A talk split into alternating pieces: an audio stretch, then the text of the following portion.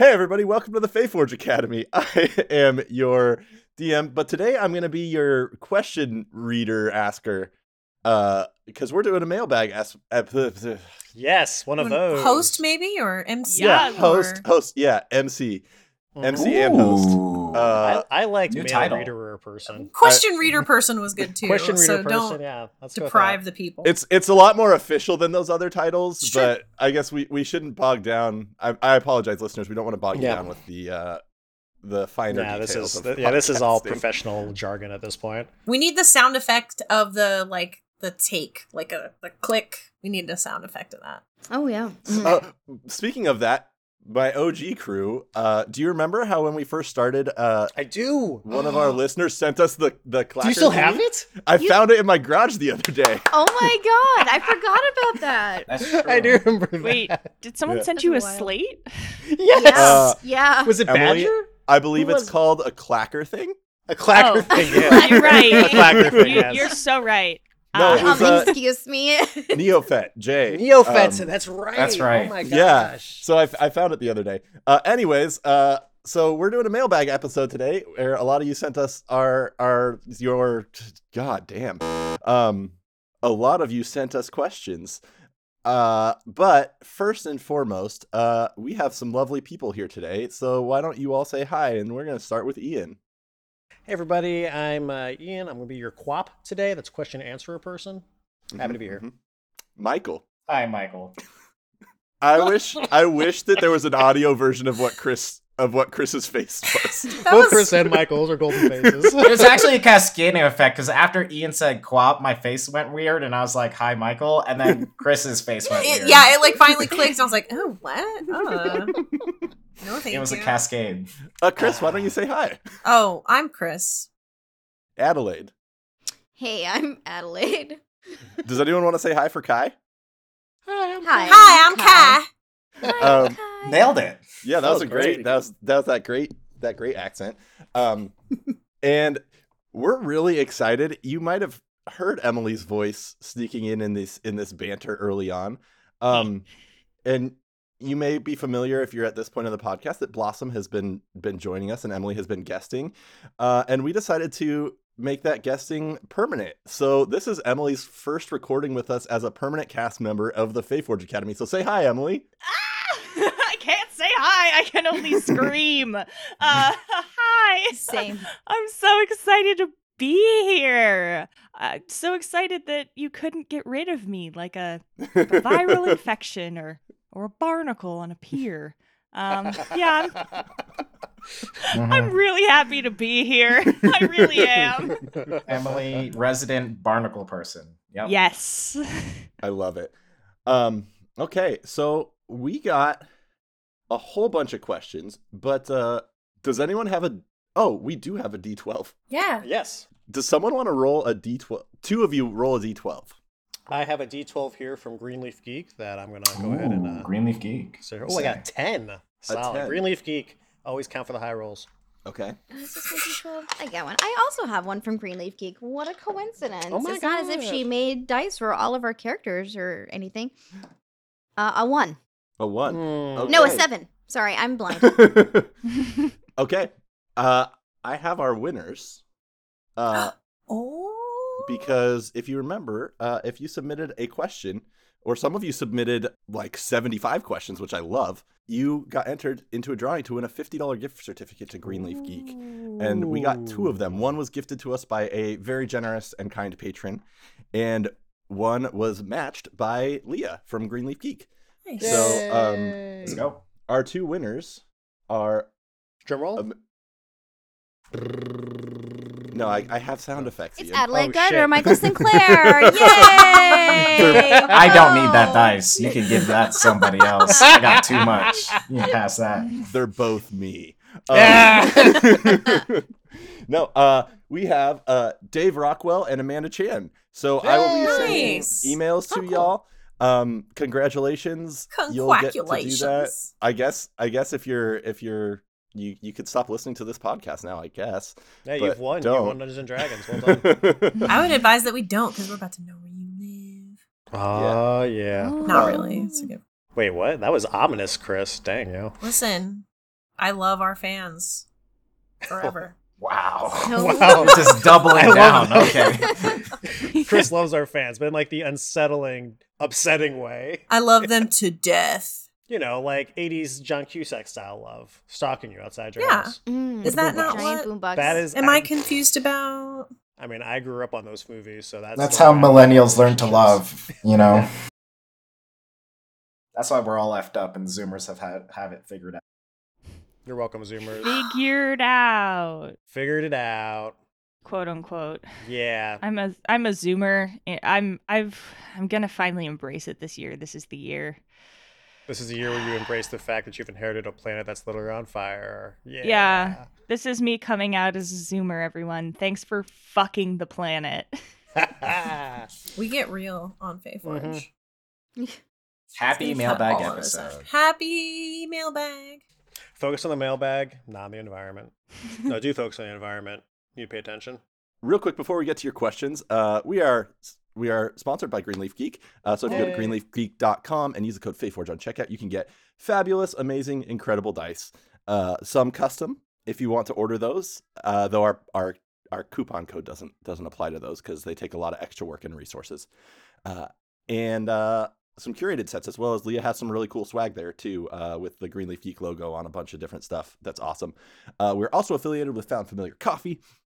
So go to foundfamiliar.com and use the code FAYFORGE on checkout for a little discount there. Uh, I I'm I'm drinking some right now, and it's very tasty. Mm. Which leads me to another thing: is we just launched a new TeePublic shop, um, and there are currently currently there's only one. There's two two designs that are on there. One is of Ariadne, uh, and so if you want Ariadne on your shirt, on your phone case, on a pillow, uh, on a mug, all options. But oh my god, can we do Fae Forge body pillows? Yeah, waifu pillows. What's up? Waifu pillows? I don't know. If, I don't know if that's. I don't know if that's offered, but I'll I'll check into it. Uh, Can we do waifu Rain's pillows? pillow is still gonna be like a queen size, like regular ass pillow. Yeah. like tiny Um, little like. You need the cos pillow to be very short but very. It's like a couch cushion. the uh, if you have seen on our website, there is the the art art of the Fae Forge Academy itself. You can get that on like a mug or a shirt or whatever. Um, so that's available too, and we're gonna start adding more stuff there. Um, and I don't know. Let's let's do let's do the mailbags. Mhm. Let's do 'Cause- it. I have I currently have three pages single spaced of questions. Oh gosh, Wow. we Let's gotta we gotta it. fire. We gotta fire through yeah, these. yeah. Okay. So, um, these are everyone questions, and we probably won't ask every single one because some of them are actually repeating. So, Yeah, yeah, yeah. so that's fine. Um, I think I think given that we have a new cast member, our new cast member should answer the first question. Sure. Okay. Agreed. Is this Um, yes, yes, please. Hot seat, hot seat. So, so my favorite question. this is my favorite question that we received. Um, in all of the questions, and all of you had wonderful questions, but this was this was formatted by far the best. Uh, so, That's what we're looking patron, for if you're a patron for the Fae Forge Academy, you you get some behind the scenes stuff, and one of those things was Blossom's backstory.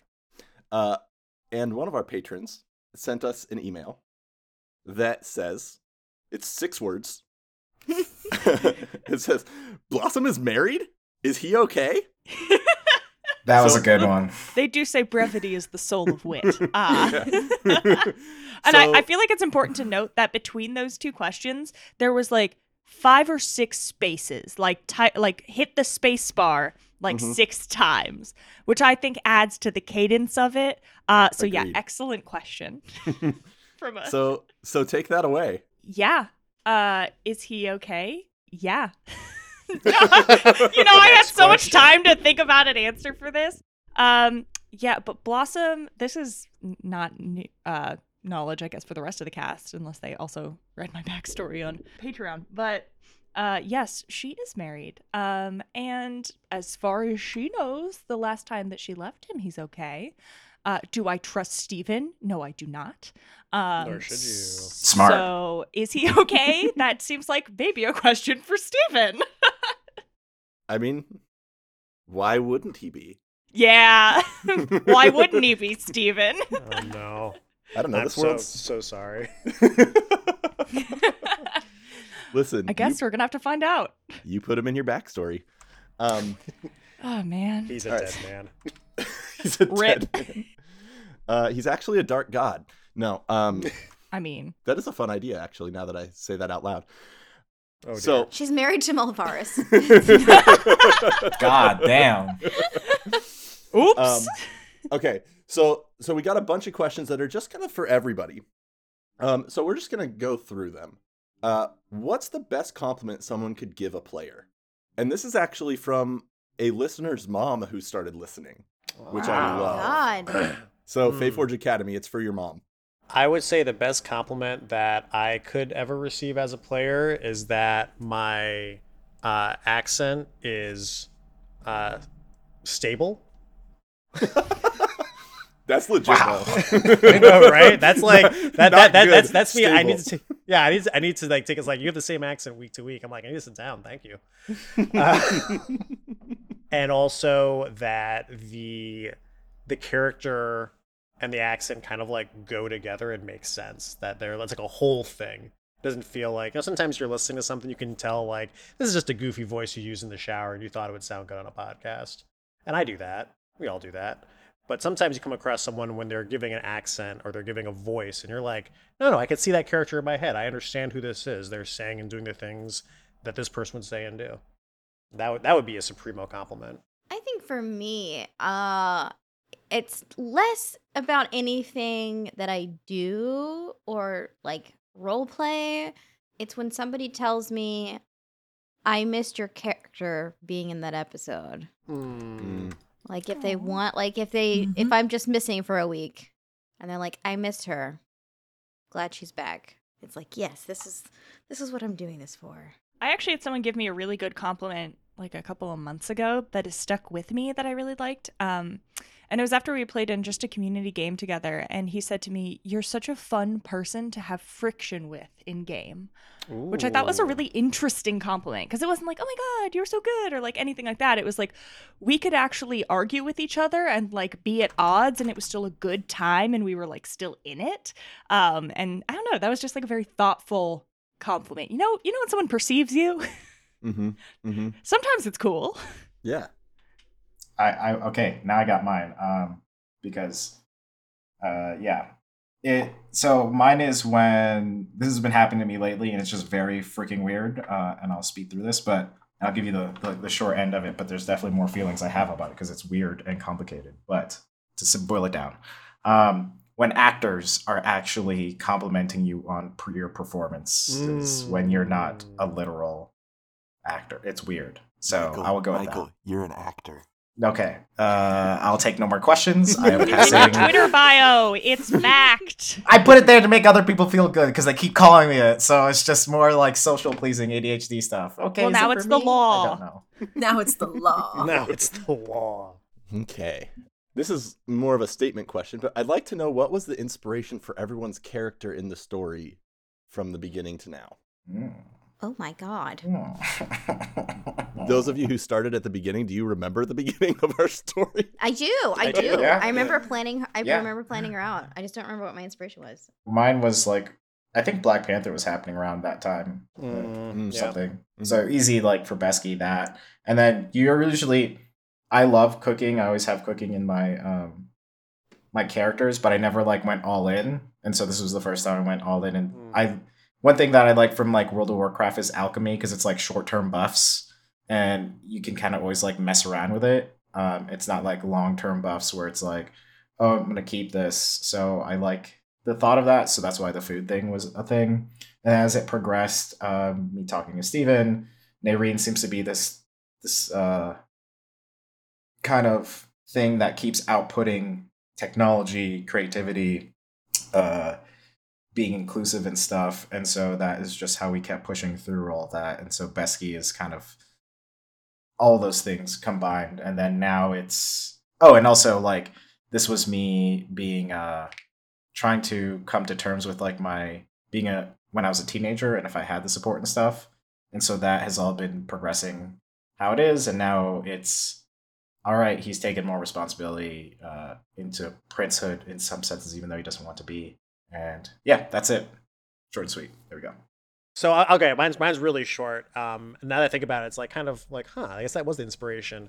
I was actually from the board game Gloomhaven. Weirdly enough, Hmm. there is. Uh, if you played Gloomhaven before, you create a character, you go on adventures, you know, you get treasure and everything. But part of it is that it has a built-in retirement system where when you first create a character, you draw randomly from a deck of things, and it says this is what your character's goal is. And when you've achieved that goal, your character is like, awesome, I did the thing I set out to do. I retire.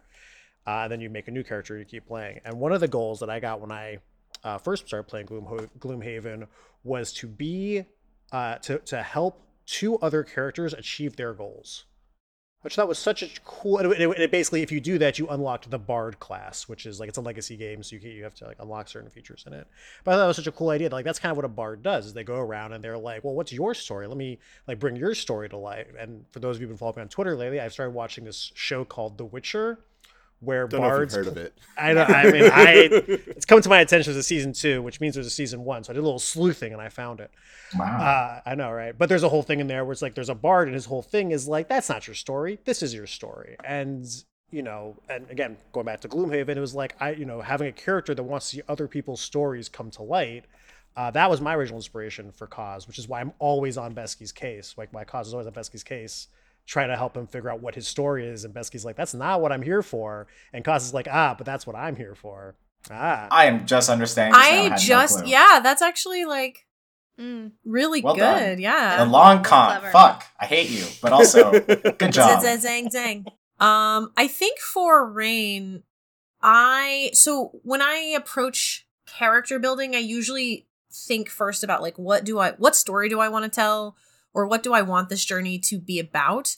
And I kind of work from that point. Um, I really wanted to play an underdog. Like I really wanted uh, a like I'm not a min maxer really in any setting, but I really wanted to make like a maybe something counterintuitive if you're hoping to win D&D. I really wanted to make a character that didn't have, you know, any I, I kind of wanted it to feel a little more realistic and have a, a lot of limitations as to what this character can do. Max Minner. Yeah, um, I'm a yeah, no max, no maxing, just minning. Um, but the other thing I was really interested in is I feel like rangers don't get enough love.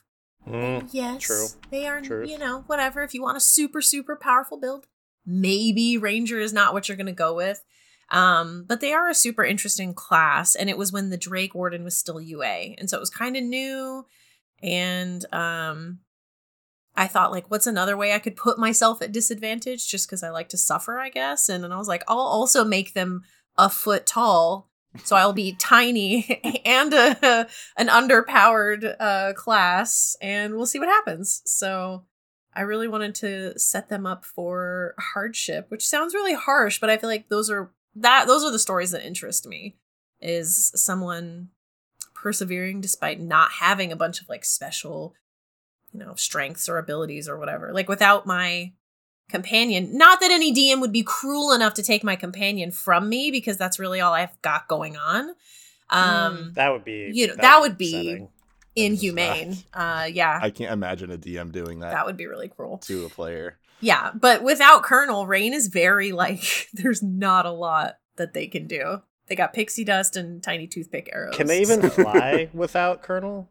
I mean, they can. They just don't want to. They Just don't want to. Yeah. There's no pep in their step. There's Yeah. no there's no point to There's no wind in you the sails. There's no wind in the sails. So I did Ariadne like a mix of two things. So I uh, am an art historian. That was my major in college, and I really love Muslim architecture. Love it. Love Islamic architecture, and I especially like more architecture in Spain. Um, and there's all these arches and these gold, incredibly elaborate um, archways and um, hallways in there. And uh, I wanted to make a world that was based on that kind of architecture. Like, what would this golden city look like to me? And also, I'm an atheist, uh, staunch atheist. And I found that I really only played characters that were either like anti religious or just irreligious in general. Uh, and I have been on a mission to really challenge myself with the types of characters that I play. And I was like, you know what? she's going to be hardcore religious. Let's go for it. Uh, have not been to church, have not been to any kind of synagogue or anything in a very long time. Uh, but let's do it. Um, and I kind of put my 17 year old hyper religious self into Ariadne in a way. Uh, because that was that was a fun year. Um, not to get too personal, but uh, yeah, I um, I really wanted someone that was like super wholesome and like had a lot of faith in like the goodness of the world, um, and like belief that like what she felt to be true would protect and defend her like forever. Um, and she's kind of quickly finding out that that's not necessarily the case, or like not everything that's perfect is actually perfect. Um, so it's like instead of starting out with this character that's already grumpy and already doesn't like the world sucks and like I don't like it. It's like this person that's kind of falling out of a happy place and trying desperately trying to hold on to like the goodness of the world, but it's like don't have much more to hang on to. Yeah, so definitely definitely a difficult character at first for me to play cuz like I don't do I don't do happy characters. Well, I'm glad we could appropriately traumatize Ariadne to get you into your lane. I I mean I like it. That's what I enjoy in, in role playing is like make me fucking cry. Agree. I want it to hurt. That's how you do. yeah, I D&D. want it to hurt, but it's also it's totally different because it's like she's very peppy, like no matter what. I am not. This uh, this mailbag is very Freudian, so you know. Michael and I are over here like, I like this board game and this movie, and Adelaide. Uh, second, secondly, actually, this mailbag has been kicking ass. I don't know what I expected. I just came into it, but like this, the answer's been This sweet. good. We should do this more often. Let's do this. we should. Oh wait, um, I, I do want to jump in uh, really quickly here, just for some per- personal vindication of uh, no, now. uh, of how of the inspiration behind this character. I was told by somebody right before I created this character that I only play abrasive characters, uh, which I don't think they meant as an insult, but I was like, wow, I have range, bitch. Me too. Me too. So, yeah, it was sort of that like, I first of all, I do not. Um, sorry, that was a little abrasive. Second of all, fuck you. wow. Okay, who you telling? Who you telling? I do not Uh, do this. I'm very agreeable. So Yeah. so I thought, what if I created a lovable, shy, little pink tiefling bitch? Uh, sorry, I this is clearly very personal for me. Um, so yeah, uh, I I'm actually glad to play. I I totally vibe with what you said, Adelaide, about like Mhm. wanting to play things outside of your comfort zone and wanting to play things outside of what you normally play. Um, and then yeah, I'm sure Steven will also traumatize me enough uh, to the point where I lose my sense of childlike wonder, but it'll be fine. I mean, you threw in you threw in so many creepy girl vibes. Like we're we're gonna just push into that. Keep going Yeah. down that road. I'm not mad. You but like adorable creepy. you can be multifaceted. Exactly. You know? Exactly. Sweet and undead. Um, Yeah. I'm so scared, but she's so cute. I just don't. I can't. Yeah. I think by the time this episode comes out, the uh, Blossom official artwork will be out too. Yeah. Ooh, yay. It's so it's so good. There's there's like It's one amazing. Sorry, I'm eating a sandwich. there's one final piece. Well, we have we have Blossom's a chef, so that or a, a baker, so that that checks out. Um, that's just in character. Um, there's a few little tweaks coming out, but I I think by the time this actually is in your ears, you should be able to see Blossom in all her glory. Um, I'm going to answer the question from a different angle because I didn't create a character, but we do have some. We we have a couple questions that are like, um, how did you come to create Fae Forge Academy? How long did it take? There's some like there's a lot of lore and stuff, um, and so the the way I DM is I don't I don't have a ton planned um, beforehand. I have a world in mind and I have players in that world, and then I try to see where the characters go and let them react. So originally, the Fae Forge Academy started because I got the Witchcraft supplement, and I was like, "This is really cool," because crafting, like, uh, I, I think there's some crafting rules in in Xanathar's, but there's not there. D and D, from a mechanic standpoint, lacks some lacked interesting crafting rules. Um, it's like you want to make a magic weapon that's going to take you four years. That's who wants to do that? That's not something that we want to engage in. Um, and so witchcraft started to expand my thought process of like, oh, you can actually like crafting can be a whole part of the adventure and storyline with how they're how it's built in and can be an integral part of who a character is, which is true. Like anyone who does any form of art, um, that's that is that is an important part of who they are. It's not just a side. It's not just a side thing. Um, and so I wanted to create this world that that mattered. Um, that the characters were not just these adventurers running off to go um, kill a dragon or fight a big bad or or whatever. Um, though it is also D and D, and so that's so that is the majority of what D and D is. Um, and and so I was like, what if what if we took a magic school and kind of twisted it a little bit to where it's not like you're becoming a wizard. It's it's you have some innate magic in that crafting, and we're gonna help you bring that out. And so I went with that and started building this lore around. Okay, why would the school focus on magical crafting as opposed to spell casting? Okay, what if most people can't cast spells? Okay, that would be interesting, and start start building from there. And so I I had that was essentially all I had, uh, and then I made a map of a world because the school has to exist in a world and I really like Inkarnate. Uh, hey, you guys want to sponsor us? That'd be cool. Um, and uh, and then started just reaching out to to some role players that I respected and liked, uh, or that I had worked with. Um, I was about to ask, how did you get us? How did you pick us? um, well, that's actually one of the questions too. So we can so we can go. Sweet. Okay, perfect. So we'll just we'll just piggyback right on there. Let's roll into it. Yeah. So Emily Harmon, who actually we did get a couple questions about Emily. Um, she's doing well. Just wanted to be in a more private space than doing doing public shows now. Um, we all miss her. She's wonderful.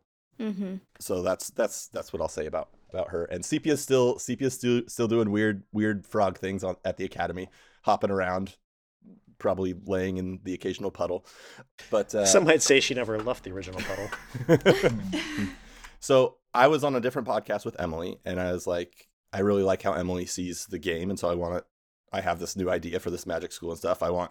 I'll ask Emily, and then um, I had already known Kai in the space um, for miniature painting, um, and had watched her do some. She did a lot more TTRPG streaming back then, um, and so Mhm. I'd watched her do some stuff. Um, and she was also in a show with Michael, and uh, and so I reached out to Kai and was like, "Hey, do you want to do this?"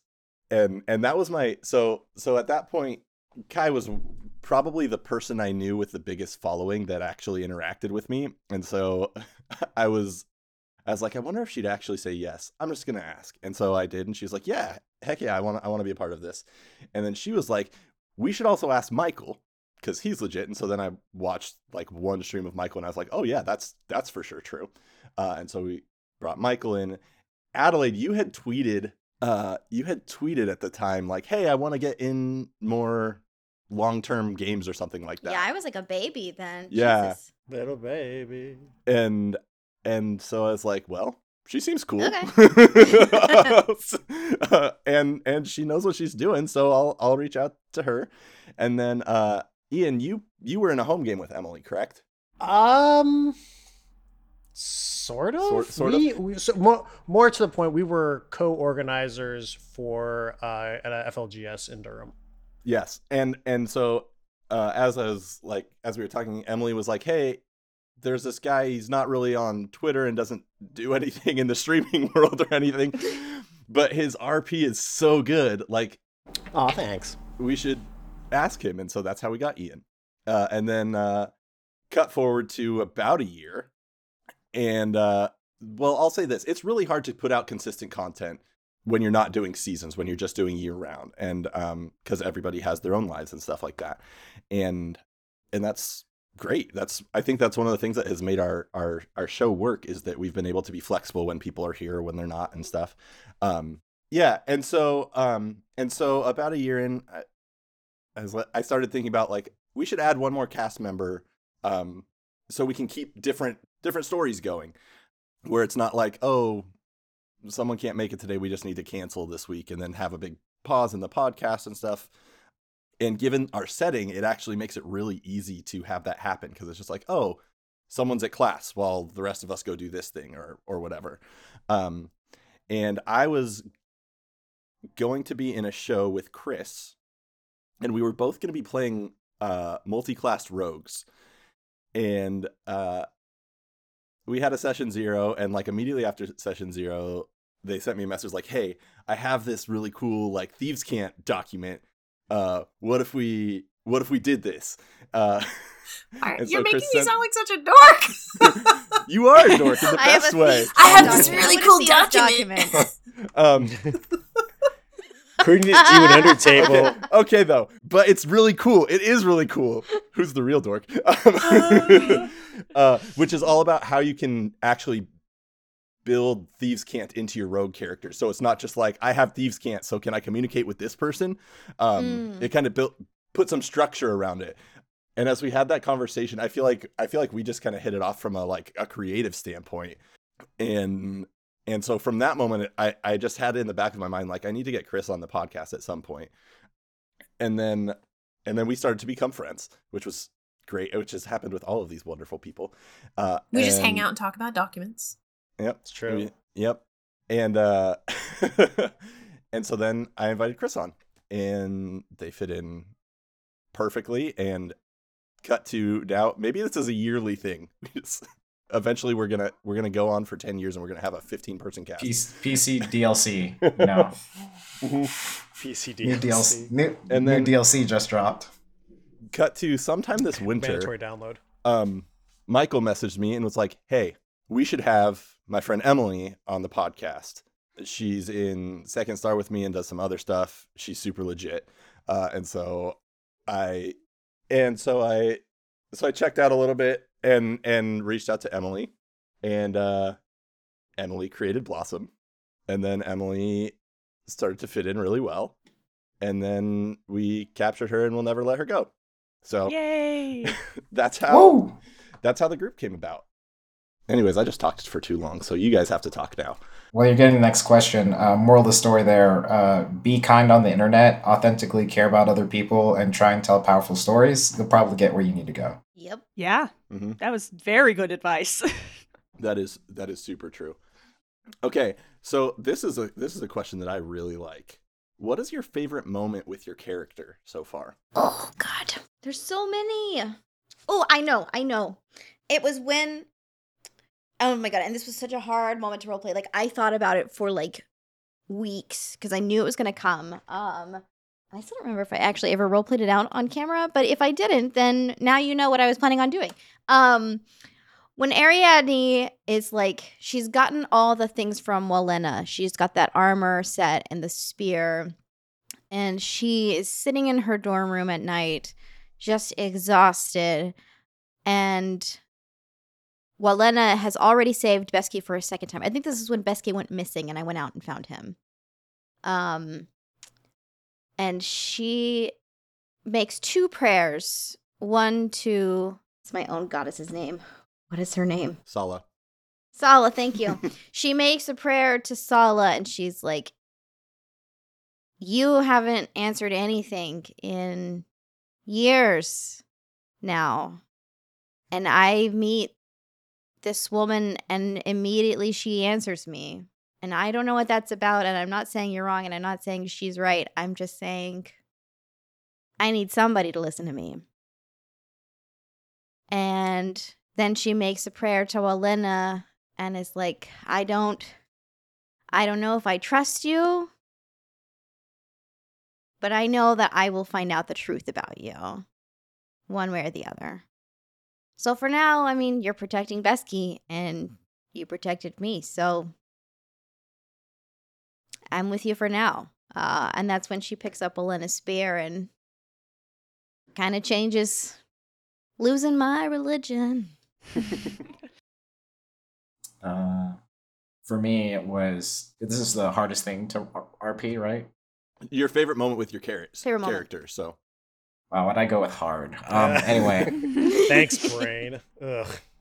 Uh, I think one of my favorite moments was because, like, Walena has always been very um, ethereal, like is like she's always been there for for me, Besky. Um, and it was always like a kind of weird relationship. There was no like direct thing, which is like you know faith or whatever. Uh, I'm also kind of like Adelaide, just r slash atheist. No, not like that. Mhm. Um, but Never r slash atheist. That- yeah, never that, never that. That's a very specific type of atheist. yeah, yeah, yeah, yeah. Um, but so it was, it was it, doing that with Walena uh, and trying to figure out like, is this tangible or not? I know I get my powers from her. It was the time that we were with um, Persephoros, um, or Sephi's character, I forget Miranda, Mhm. Miranda, right? Miranda. Miranda. um, when we were in the dreamscape, and I had no idea. I don't think any of us knew where that dreamscape was heading. It was very like also very ethereal. Mhm. Um, and then we got to the point where we were re- reliving Walena's like most painful moment, like the biggest moment of my my my matron's thing, which caused her to essentially become a matron. Um, and that was like the coolest thing, but that was overload. Like I, I think I don't know if anyone like if anyone remembered that episode, and also the viewers. And I was a little bit more frozen and like hard to kind of like compile myself because like I I feel like there was a lot of uh, emotions going on. It was a really powerful moment, and it was like bigger than me. And I think that was trying to navigate that through RP was uh, was difficult. And I'm I'm happy. I'm happy how it all played out, even though it seems like there's just very small decisions being made. Yeah, I remember. I remember you even saying like something like you did it all in character, but like, like uh, something along the lines of like, I, like Besky is like, like either having a hard time absorbing all this, or or something along those lines, or where Mm-hmm. where you you even role played it a little bit of like where that overload showed through. I, that that's that was one of my my, my favorite episodes.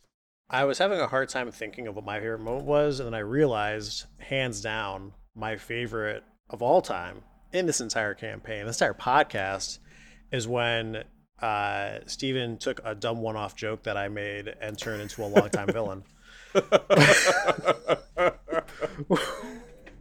I can't remember who said it, but we were we were at the uh, we were tracking down the pirates, and we had gotten to this was in this wasn't even this campaign. This was in This was in the other uh, this campaign. was the yeah, other the camp. Scarlet Citadel. Yeah. Mhm. No, no, no. It wasn't Yeah. Scarlet Citadel. It was uh, the the flight of the, the um, um uh winds and whispers. Winds and Whispers, Oh, the yeah, Azul yeah. Dragon, right? The Mhm. Azul Dragon, and we were uh, we were chasing down that that enemy pirate vessel, and they were having like a party. And I can't remember if it was you or someone else, but someone said like, "Oh, they've got a DJ." And we were like, and there was that moment where it's like, okay, they clearly don't have DJs in this fantasy world. And I was like, of course they have DJs. It's Don Jarius, everyone's favorite me bard. And Steven's like, thanks, Ian. I'll just take that. now my main character, Kaz, is obsessed with this NPC. It started off as a freaking joke. and I'm just like hell Wait, just some clarification: Is Don Jarius a DJ? Is He's a bard. Yeah. He's a he's a bard. Yeah. but is he like a DJ bard? He at we, when we first met him, he was officiate. He was emceeing uh, a party. Yeah. Yeah. So he was. That's for- even better that you had like a hero worship thing for him, and now you're just Over a devastated. Exactly. Whoa, whoa, whoa! There are some great MCs out there. I don't. Were you? Did, had you joined us yet when Kaz has his like little emo song moment yes. about? Dun- yes. That's why this is so much better in that context. I think I had actually just watched The Wedding Singer when I wrote that, so that also works out. Somebody kill I wish I had me, screenshotted please. Ian's face when like the name Don Jarius as a villain was brought up like during the game. I remember he just like stopped and like, what? We also made a joke before that all kicked off too, right? Someone's like, "What happens if Don Jarius was like the bad guy?" yeah. we all had a we had a laugh about it, and then yeah, Steven's madly writing down, scribbling intently.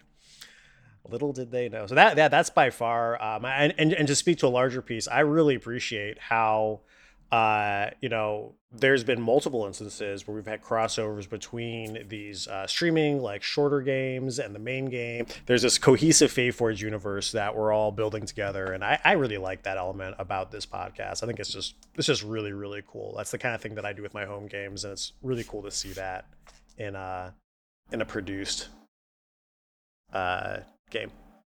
it's been it's been so fun tying in little things like that too. That's I I still have some plans for in one of our other streams. Uh, the uh we had a a like a reward system in the Scarlet Citadel. Um Mm-hmm. and uh the when Chris got narrative control Oh no, I remember that. and Oh, it was brought so in- good though. Oh, it was so good.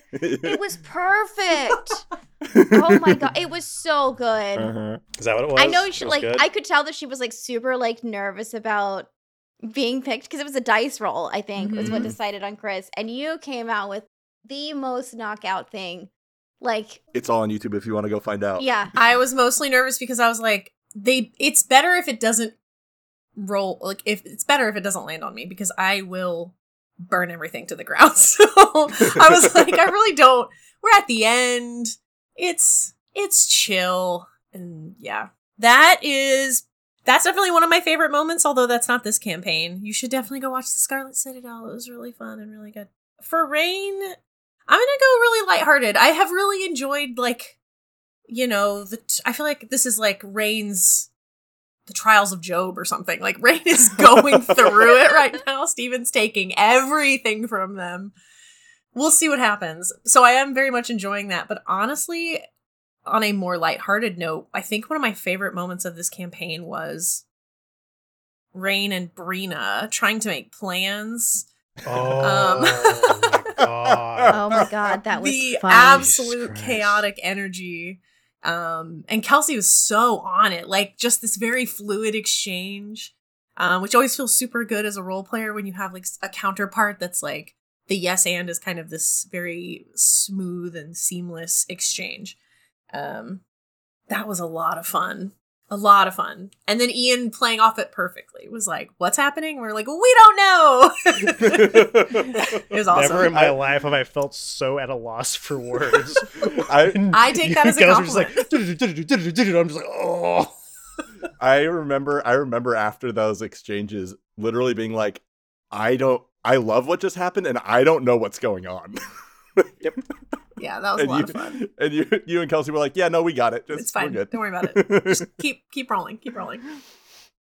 I've been trying to think about it. Um, it- it's funny because it's like I almost don't have like a favorite character moment for me. It's like I've just sort of had like favorite character moments so far of like getting to play with all of you guys. Um, that stand out in my mind because like to be honest sometimes i go into a fugue state when i'm performing so like i'm not entirely sure what happened um um i will say though for for me i think um one of my favorite moments so far is when I got to use Misty Step and Thaumaturgy to just like poof into a room and scare the shit out of all of you. Um, that was fun. I'm enjoying using magic in like a not uh super educated way. You know, that's why we're in school, I guess. um, but I, I enjoy that aspect of it, like a little bit more just like what's the word I'm looking for? Like innate magic um like getting to use it in a way where it's just sort of like it happens and it's not like this some and this craft that I'm an expert in yet. Um yeah, that was a little tangential, but that's my response. Is there any of these questions that that stand out to any of you? Uh, I loved the um the theme of light in the show. That was a good question because that was not intentional. For you. Mm. Yeah, for us. Yeah. Anyway, for I, like we didn't coordinate like on our Yeah. on our characters of of building them. No, it's so so one of the things that I do as as like um actually so one of my favorite moments was is going back to there's another question that actually ties into this too is is uh what was your session 0 like? Um and I remember in our I don't remember it. I but I remember after our session 0 Michael and Adelaide, me and the two of you sat down because because in our session 0 when you were introducing characters and stuff like that, we started to go on like Adelaide's like, I'm a Valkyrie, and Michael's like, Oh my gosh, my patron that I had already like Oh, written about right, was yeah. a Valkyrie, and so then we started Yeah. going through that. Um, and I one of the things that I do have as just kind of a thing that I I want things to feel beautiful and wonderful, and in spite of there being a lot of like darkness and like bad stuff that happens, I always want there to be a sliver of hope. That's just kind of who I am as a person and light is a really easy way to convey that. And then I also like describing things that are magical and things that glow are magical. But ADHD moment. Back to what I was saying about Adelaide and Michael. When they started talking about um like this um, patron who's like somehow connected to the stars. Adelaide is a is a um, astronomy wizard and from a celestial plane, and stars are really important to her. Like that was something that was really easy to grab onto and be like, okay, let's take that and and bring that into the show because it's it's really important to two of our characters. Um, Mhm. there's one question that I think is is applicable to Emily and Chris.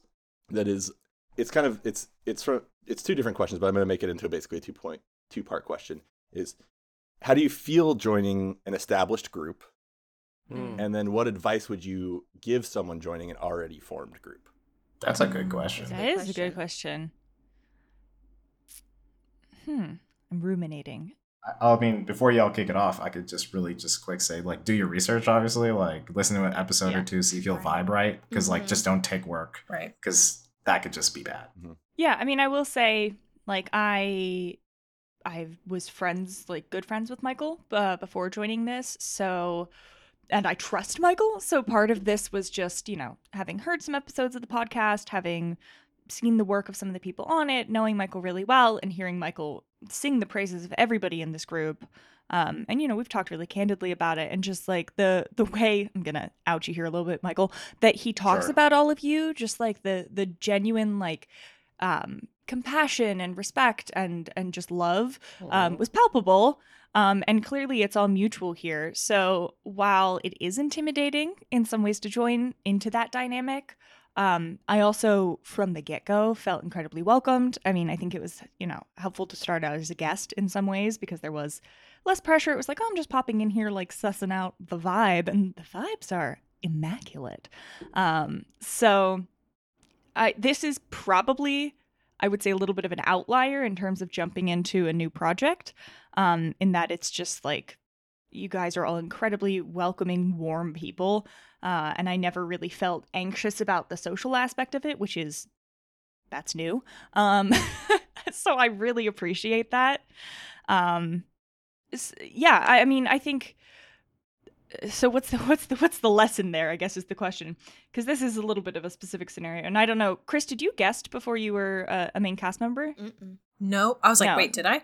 No, um, I did not. I, I feel kind of, I feel very similarly. I think that we are very lucky to have a group of people that, like, I have was friends, you know, with Steven before, and in a very similar fashion, he raved about the people that he was working with, and I was already listening to the show just as a fan. Um, so I already had kind of an idea of the type of story they were telling, and that was really interesting to me. So I felt comfortable jumping in. It is a little harder when you maybe don't know everyone or anyone well. I would say if you're jumping into a group that's established, uh, I think mindfulness and patience are critical, uh, both as the person joining the new group and also the group that is receiving a new member.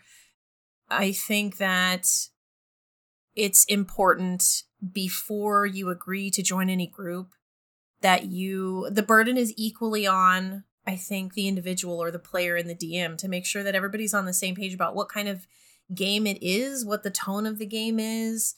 Are Yeah. there expectations that are in place like, you know, if it's a production, do we anticipate that there's a certain level of uh, commitment or whatever, attendance, or just making sure that everybody understands all the spoken and unspoken rules, uh, I think is really important because boundaries matter and safety matters. And so if you don't have the conversation beforehand, you might find yourself at a table where you feel uncomfortable or like you don't fit. Yeah, and I I will say too, like it's natural for there to be some amount of like adjusting and growing pains and things like that. Sure. But if this established group does not make you feel welcome, you can always it leave. doesn't- Yeah. it doesn't matter how established they are. Like you deserve respect. Right. Mhm. Also, like, I, I don't know, maybe it's easier if you're coming into an established group that's not like this huge, long term established friend group. Like, we were all Mhm. strangers pretty much. Um, and in reality, like, all friendships start between two strangers. Mhm. So, That's a great point actually, because I I have joined like established home games and stuff where people are all like best friends that hang yeah, out it's, outside it's of it, It's hard. It's different. and that's not as much fun. it's different, yeah, for um, sure. Yeah. Because at least with this, like you guys aren't making like a million inside jokes. Um, you know, there's not like this like you know, I don't know. I don't feel left out. Um, which I think yeah, part Mm. of that is that you guys have forged the relationships forged. Ha, Fae Forge. Um uh, around this um and obviously you're all friends now but you know this is sort of the unifying factor so like being brought into what was the catalyst for your friendship it, it feels less isolating and it, you feel less othered I'll even go one step further. Uh, as a professional DM, I've often found that groups that start as buddies that then decide to play a role playing game is a very different feel as a group of people who decide to get together for the love of the game. And when people, I agree. yeah when the love of the game is in the center, then people are going to participate in that in a way that feels like you're included because guess what? You're part of the game. So if you're ever finding yourself in a group where you feel like you're the odd person out because the game's not in the center and your experience isn't being accounted for as being important, like good news, it's 2022. There are so many good groups out there. This isn't the 90s or like the 2010s anymore where you just like had to take what you could get. Like there are so many options out there. find people that want to play with you and that make Mhm. you feel good about it and that excite you to come to the session respect yourself I also think that there is a little bit of a burden on the group to remember what it's like to start and to be at the beginning and to not know people very well. And and I think that's just I mean that's more common decency I think than like a rule a hard and fast rule but everybody started somewhere. Um and I've definitely had experience playing with people that both people that I kind of considered friends and then people that it's more you know strictly professional um, and you can definitely tell when people don't feel like you deserve to be there or don't really care that you're there or maybe whatever for whatever reason just discount your experience kind of like uh what Ian said so be nice Yeah, and I I will say one of the things I feel like that I'm really proud of this show. I'm really proud of the story we're telling. Um, but I think one of the things that I'm most proud of is how how well everyone in our show has fit together. And I think a big part of that is like the watching all of you role play and interact with one another. You're all very aware of everyone else's stories. You're all very aware of the other characters. You're you're it's very easy for role players to tell their own story right Mhm. it's very Mm, easy to tell your own character story but what um i feel like whether it's whether it's a whether it's a production like what we have going on here or or your home game or whatever what elevates that to start really feeling deep and real is when you are actively looking to engage other characters stories and i feel like Yeah. this group does that at an exceptional level I I think I remember the like the first time Chris was here, like the first episode maybe. Um, Ariadne took Rain to the library, yeah and Rain hated it. yeah it was so it was just really really funny. Like even though it was like um like a moment between characters where like it didn't mesh, Mhm. but like it intentionally didn't mesh. Like it was just like a, a great personality clash yeah of the characters, but not the role players. Because it's like Ariadne's like, why don't you find this interesting? right and Everybody's Chris like, is dying "Oh inside because this I would love to go there. I would absolutely die to go to this library. But yeah.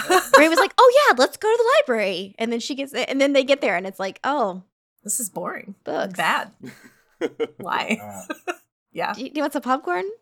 Oh god, the popcorn. um, yeah, I I would I I think we're very lucky. We have very good chemistry, and I think that I think it's a fallacy that chemistry can't be practiced and like adapted to. It's not it's not easy. Like you don't just sit down and have this magically perfect group. Um, even if it's a group of people you really like, you have to stay conscientious about how your actions affect other people um, and how s- things that you're doing and saying might be interpreted by people that are of a different mindset than you are. Um, and I think that, you know, there's a lot of ways to practice that decompression, open communication about ideas and concerns and things like that are are really important. And I feel like we have that. Like I've never felt like there has been a time I can't propose an idea or raise a concern or ask a question um, which has felt very like welcoming and and like I I or anyone at this matter uh, at this table have the same amount of weight. uh, Yeah, just adding on to Chris, your idea. Um, additionally, there, I don't know how much I. There's so much content out there. I'm not listening to Fae Forge like all day, every day. Um, but yeah, I know. Um, however, there might be things y'all don't hear because we're trying to create a story here. So, you know, in between things that may be edited, it is me checking in with Chris, right? Or Chris uh, exploit, explaining what she's trying to do furthermore before she does something so the whole group understands, right? Mhm. Or Ian doing the same thing. And it's not something that's like, oh, everything in this game is written. That's not the case. Mm-mm. It's just making sure that everyone at the table is in the same mindset. We are telling a story. And you can still do this at your home table too, right? Um, so that's one thing that's going on. And the second thing is we are all invested, like Steven said, in each other's stories. And on top of that, we're tracking all of our story, like everyone's stories, kind of sub- subconsciously because we care. Mhm. And then the third thing is there's notes across the table that everyone in this t- table has, not on just their own character. We have notes on, even if we're not in the scene. There are people who sometimes take notes about something interesting that's happening, and that helps us take tell a cohesive story and maintain our interests. And for people who have ADHD as well, we're focused in on the story because we have something to do, so it keeps us locked in. So. Yeah. I think yeah, a good rule of thumb is like if you're I I would say even a month into a podcast recording or a show recording and you can't sit around the table and list what another character's ambitions or like what their Mhm. personality is even, like what they do. If you can't do that, something's something's not working right Yeah. because I I know for us like we can we can absolutely do that for each character like exactly what they're about what they're trying to work towards what they're struggling with even because we pay Even people who like guest starred for a couple sessions, we still know yeah their deal. oh yeah It's interesting because, like, in the TTRPG performance space, a lot of people are trained actors, but a lot of people are not. Um, and one of the the Michael, I think we had this conversation the other day. Like, one of the biggest things when you start like training in acting is that you have to learn how to listen. Um, it's not about you saying your lines. like when other people are talking, that is actually what can inform your character, your perspective more than anything. So being able to actually listen to the people at the table and like understand what they're trying to do and really get a sense for them, that is going to elevate the story so much more. Um, and on a non-performance note, I have to say as well, like the fact that uh, when Steven and I were originally talking about me joining as a permanent cast member, he had said, "It's not my decision; it's the group's decision." Uh, that was a huge green flag for me because the show does belong to everybody. It is not a dictatorship in the slightest. You know, obviously Steven is putting in that editing work and that DM work, but you're not ruling like you are the god of this podcast. It belongs to everybody. Um, which I think that as well it makes for such a lovely group dynamic because everybody's so invested in this because they do have some ownership over it. One question that has come to mind as we've been talking about this, I think it's I really appreciate we've been taking some time to give this this question some justice because it is an important question about finding good people to play with, what makes a group feel healthy, and what keeps us all coming back to the table. One question I have for my fellow cast members: How many of y'all are either regularly or at any point uh, been DMs? What do you mean D- like message No, dungeon masters. oh Game dm masters, okay GM, DM, gamekeeper, whatever you want to call it. Long time, but me. That like a long like I haven't done it in a while, but yeah. Well, you did it the other day and it was great.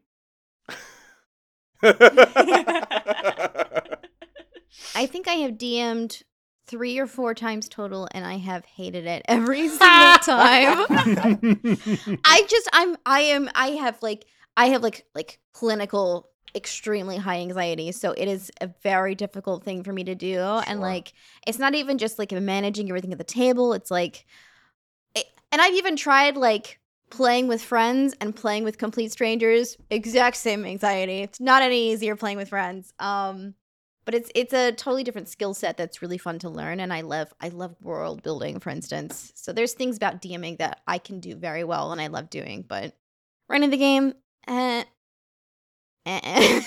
no.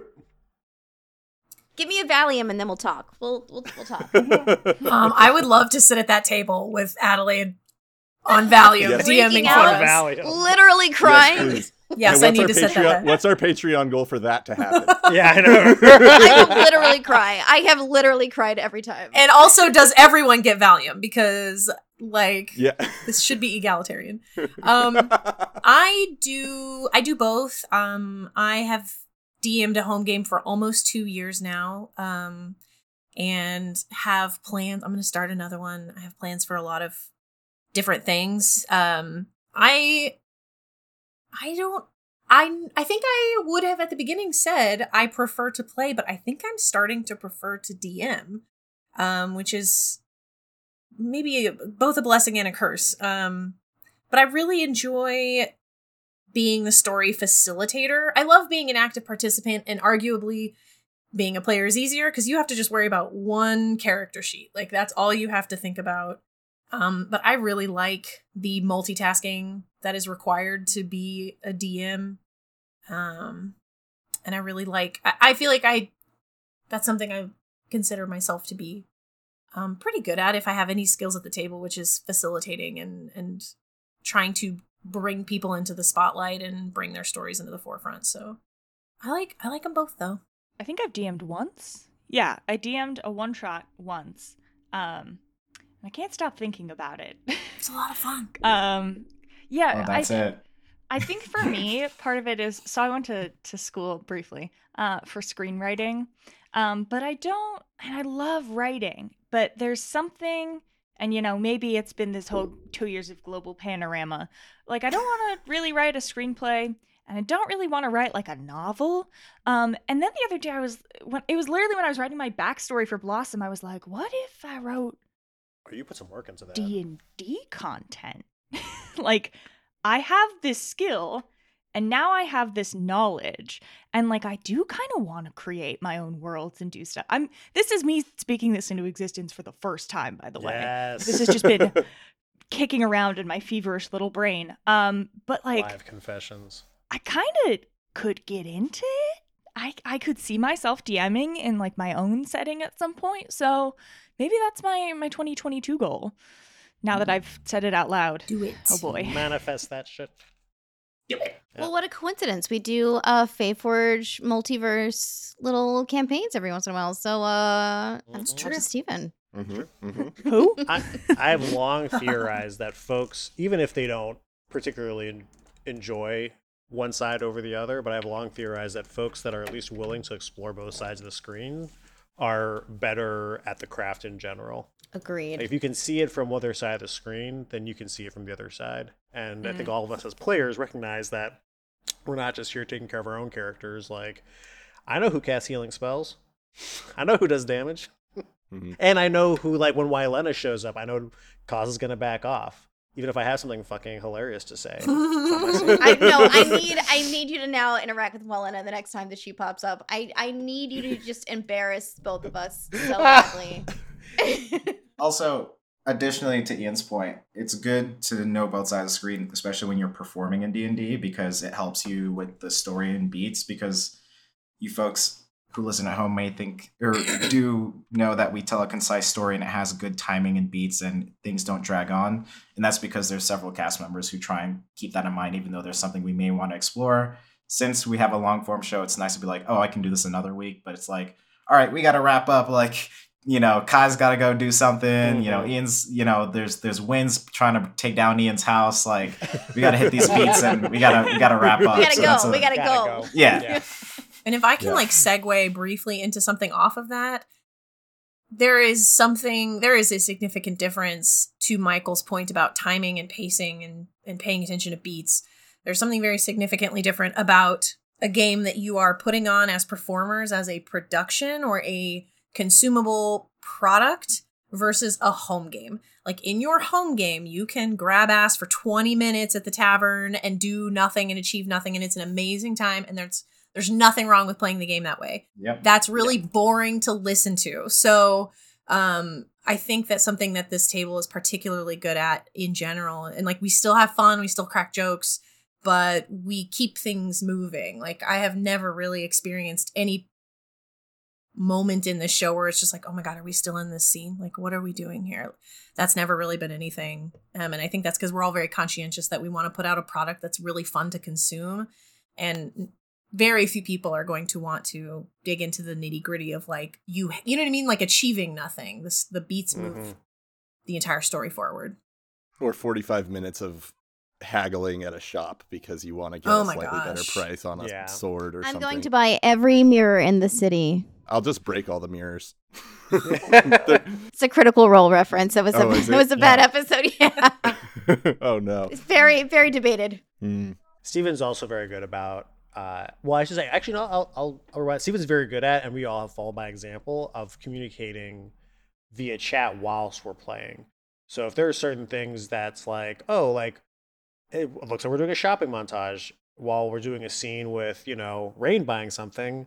Why don't the rest of you think about what you want to buy? And we'll either in chat be like, yeah, I want to buy this. And I've got a scene set up. And while I'm sitting here on my hands, I'll go ahead and look up how much the damn thing costs and Mhm. even like like do my own homework so that way i mean we've all been there you know it's, it's, it's your turn in combat or your turn to take the spotlight and you're like huh i'm thinking about this for the very first time which Ugh. No, I I think that's a big difference.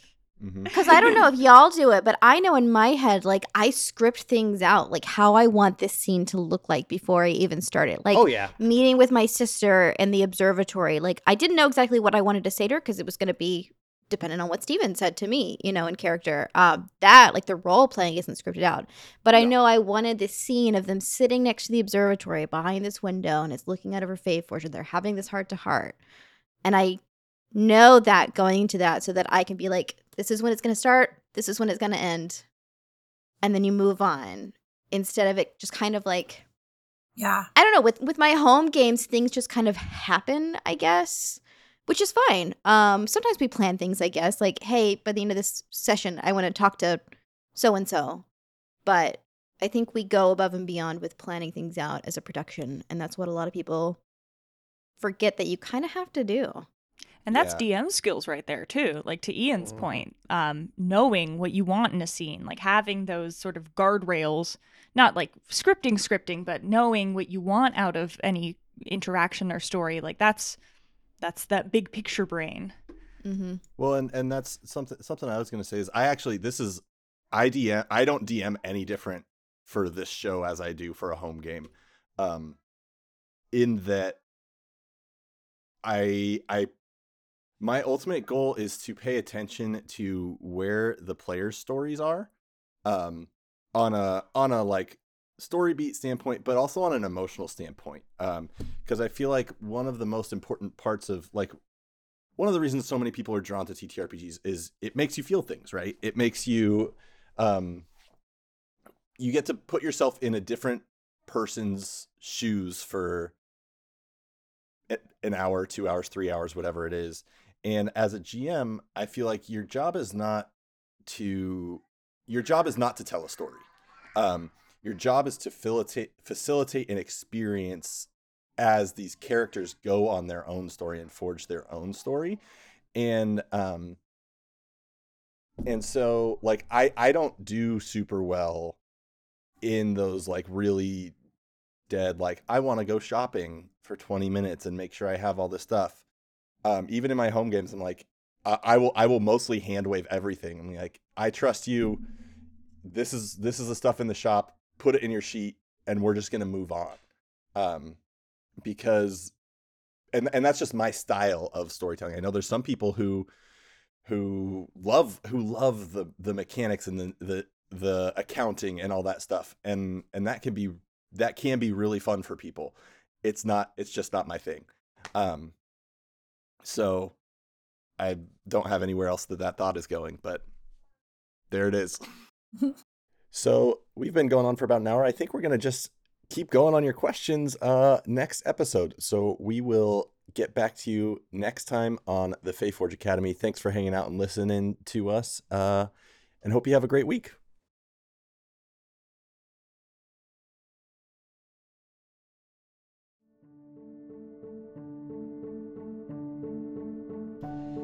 hey thanks so much for attending the Fae Forge academy today uh, before you go don't forget to check out our Patreon at patreon.com slash Academy. Um, and also stop by Greenleaf Geek, which is at Greenleaf Geek on Twitter and Instagram or greenleafgeek.com. Get all your dice needs fulfilled. Um, uh, and don't forget that if you use the code FAYFORGE on checkout, you'll get 10% off your order. We are also proud members of the Fundamentals Podcast Network, so make sure you go to thefundamentals.com to catch up on all sorts of pop culture and nerd stuff. Uh, they have a lot of great articles, a lot of other great podcasts. Um, check them out. And with that, I am your Dungeon Master, Steven. Uh, you can find me on Twitter at the underscore bad DM. My name is Ian Gould, and you can find me on Twitter at Ian G. Gould. Hey, I'm Chris. If I like to hang out, you can do so alongside me on Twitter at Kiss of Hemlock. My name is Michael Sinclair II. You can find me at Michael Crits on Twitter and on Twitch. Hey, I'm Kai. You can find me at Twitter at stonefly underscore Kai. My name is Adelaide Garner. You can find me at oadelaide on Twitter and action underscore fiction on Twitch. Hi, I'm Emily, or M, and you can find me at Emily Erv, that's E M I L Y E R V, on Twitter and Instagram. Theme music by Dave Cole of the Four Orbs podcast. For more music, check out D Cole Music on YouTube.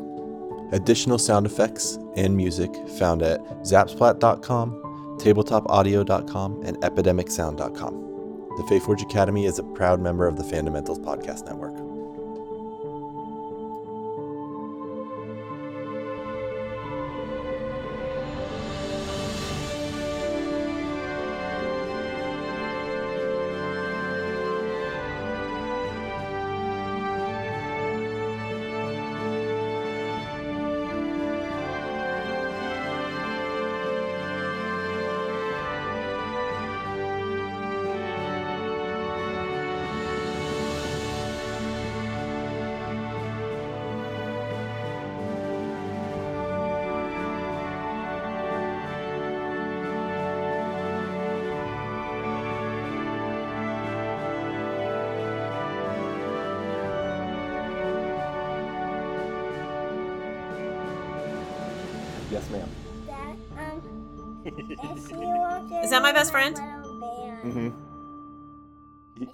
Give you what?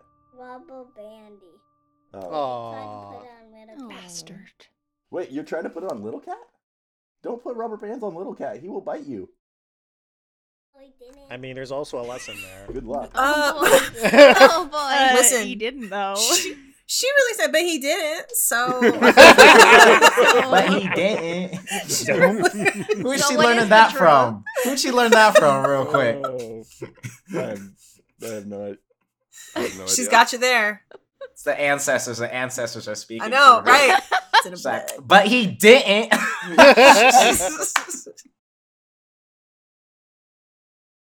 Two other bathrooms in this house. No, no, no, no, no. Not on the floor, not on the floor, not on the floor. oh my god.